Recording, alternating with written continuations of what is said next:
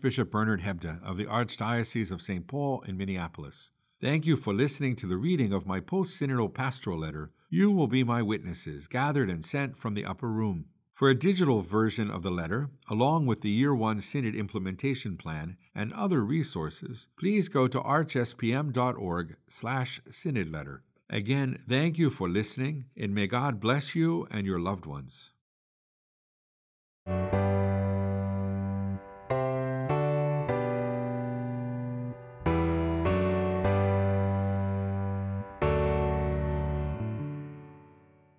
You will be my witnesses, gathered and sent from the upper room. Post Synodal Pastoral Letter to the Faithful of the Archdiocese of St. Paul in Minneapolis. Section 3 The Upper Room. A. The Mystery of the Washing of the Feet. Before the feast of Passover, Jesus knew that his hour had come to pass from this world to the Father. He loved his own in the world, and he loved them to the end. Fully aware that the Father had put everything into his power, and that he had come from God and was returning to God, he rose from supper and took off his outer garments. He took a towel and tied it around his waist. Then he poured water into a basin and began to wash the disciples' feet and dry them with the towel around his waist. So when he had washed their feet and put his garments back on and reclined at table again, he said to them, Do you realize what I have done for you? I have given you a model to follow, so that as I have done for you, you should also do. Amen, amen, I say to you, whoever receives the one I send receives me, and whoever receives me receives the one who sent me. 18. Jesus humbled himself through service and self gift. From the earliest days of the Church, the washing of the feet has been seen by many as offering insight into the mystery of the Incarnation, the second person of the Trinity, Jesus lowering himself in humility and love to become one of us, throwing off the garment of the outward signs of his divinity. By Jesus' taking on human flesh, the unseen God becomes visible to us in a way that we can understand. At the Last Supper, on the brink of Jesus' Passover offering of his very self, he rises from the table and lowers himself to wash the feet of his disciples. This reveals the mystery of the Incarnation in an especially poignant way. Jesus has descended from heaven as well as from the table to serve us. The gesture illustrates the insight of St. Paul, who noted that though Jesus was in the form of God, he did not regard equality with God something to be grasped. Rather, he emptied himself, taking the form of a slave, coming in human likeness, and found human in appearance. He humbled himself. Back in the upper room, our Lord's humble act of menial service scandalized Peter, who at first responded, You will never wash my feet. Jesus' humility, expressed in service, humbles those who do not think that they deserve it. None of us deserves the loving care God gives freely and daily, nor do we deserve the gift of God's incarnation. And yet Jesus sees something of great value in each one of us. 19. Jesus heals us and purifies us.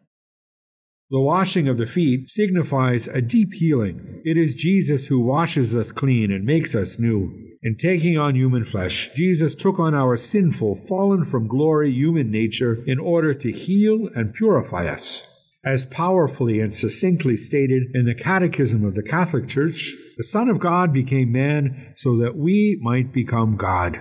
Jesus descends so that we might be able to ascend, to be united with him.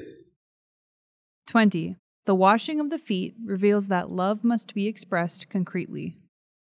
The washing of the feet also makes concrete the very love that motivated the Incarnation. Jesus, the Master, embraces the work of a slave in order to meet others' spiritual and bodily needs here and now. He washes real feet of real people, feet hardened, worn, dirtied, and bruised. Jesus' washing softens, renews, cleanses, and heals. His attention to the most basic needs of the apostles teaches us that the physical dimension matters to God and so to us. As St. James exhorts, if a brother or sister has nothing to wear and has no food for the day, and one of you says to them, Go in peace, keep warm, and eat well, but you do not give them the necessities of the body, what good is it? 21. The washing of the feet is hospitality that unites us with the other. In the Middle Eastern context, Jesus' washing of the feet would have communicated a radical hospitality. The focus of the person washing feet has to be purely on the other.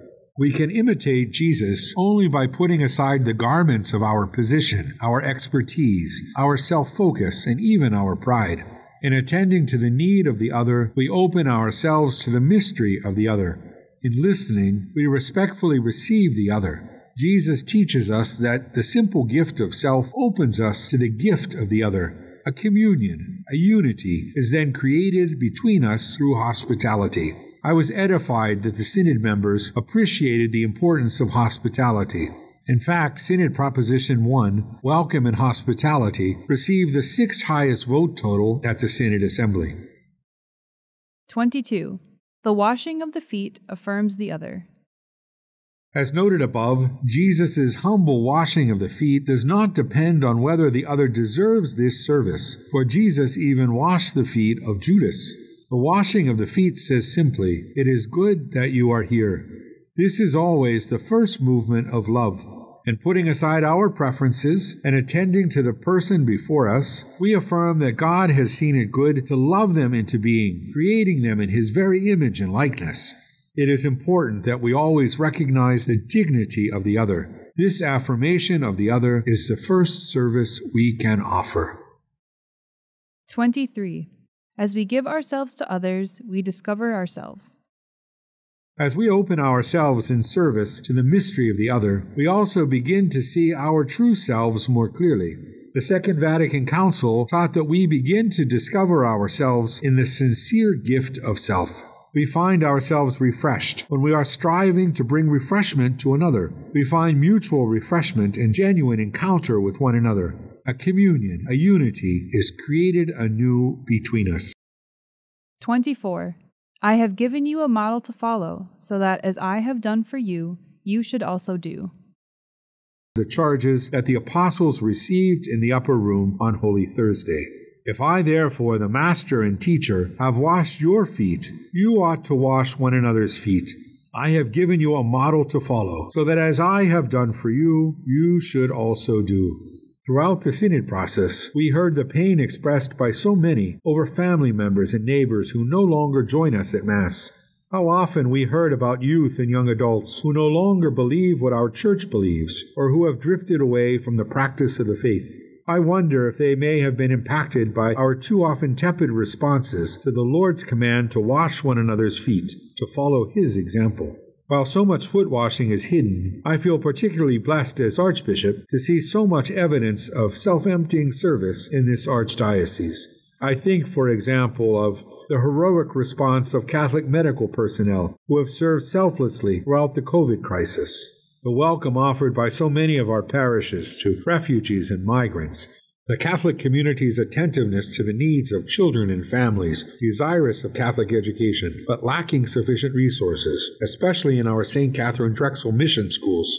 The outreach of laity and clergy to our brothers and sisters who are in prison, offering them hope and opportunities for prayer, formation, and conversation the phenomenal response to the Neighbors in Need Fund set up by the Catholic Community Foundation, and the exceptional generosity offered through our region's many pregnancy resource centers, the many who provide daily care for loved ones who are homebound, or who regularly tend to their spiritual and sacramental needs. The unconditional love shown to the homeless and elderly by the many volunteers and staff at Catholic Charities, sharing and caring hands, and our many Catholic residences for the elderly the thousands of meals that were provided throughout the pandemic to families in need by parishes cooperating with the Society of St. Vincent de Paul and by our many parish supported food pantries, and the many parishes who support development projects in mission lands. 25. Small groups as an opportunity for the washing of feet. Throughout our synod process, I was delighted to witness a more subtle washing of the feet, reflected in small group conversations that were respectful and affirming. While we did not always agree with one another, we did listen and strive to respect the dignity of the other. We received the other as other. Time and again, I have heard the testimony of those who felt an exceptional unity in our synod events, a unity born in prayer and in small groups that culminated in the beautiful liturgies of the synod assembly. It is my hope that this washing of the feet experience continues in our parishes. St. Teresa of Calcutta worked among the poorest of the poor throughout the world, yet she would say that the greatest hunger of the human person was the terrible hunger for love. She even found that this hunger was often most pronounced in the wealthiest nations on earth.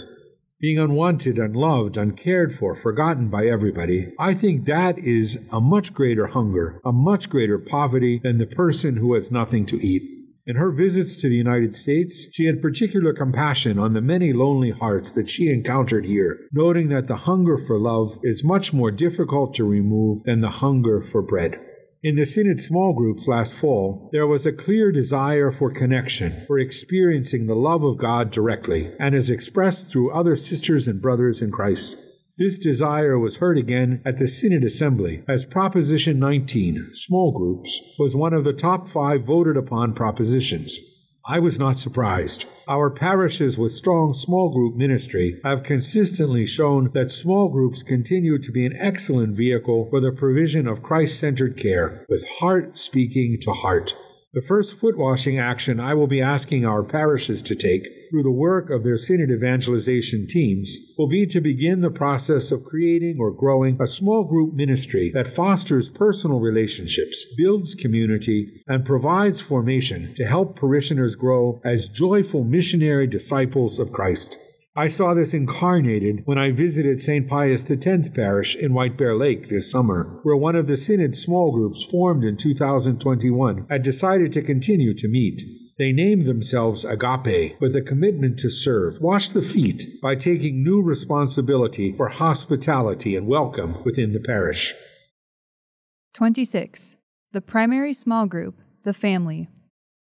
This radical love is not only needed in the parish church, but also in the domestic church, the family. After all, the primary small group is the family. No wonder then that Proposition 28, Parents as Primary Educators, form and inspire parents to understand and fulfill their responsibility as the first teachers of their children in the ways of faith, was the proposition receiving the highest number of votes we are becoming increasingly aware that parenting is an intense form of youth ministry, a mission of corporal and spiritual works of mercy directed toward one's own children.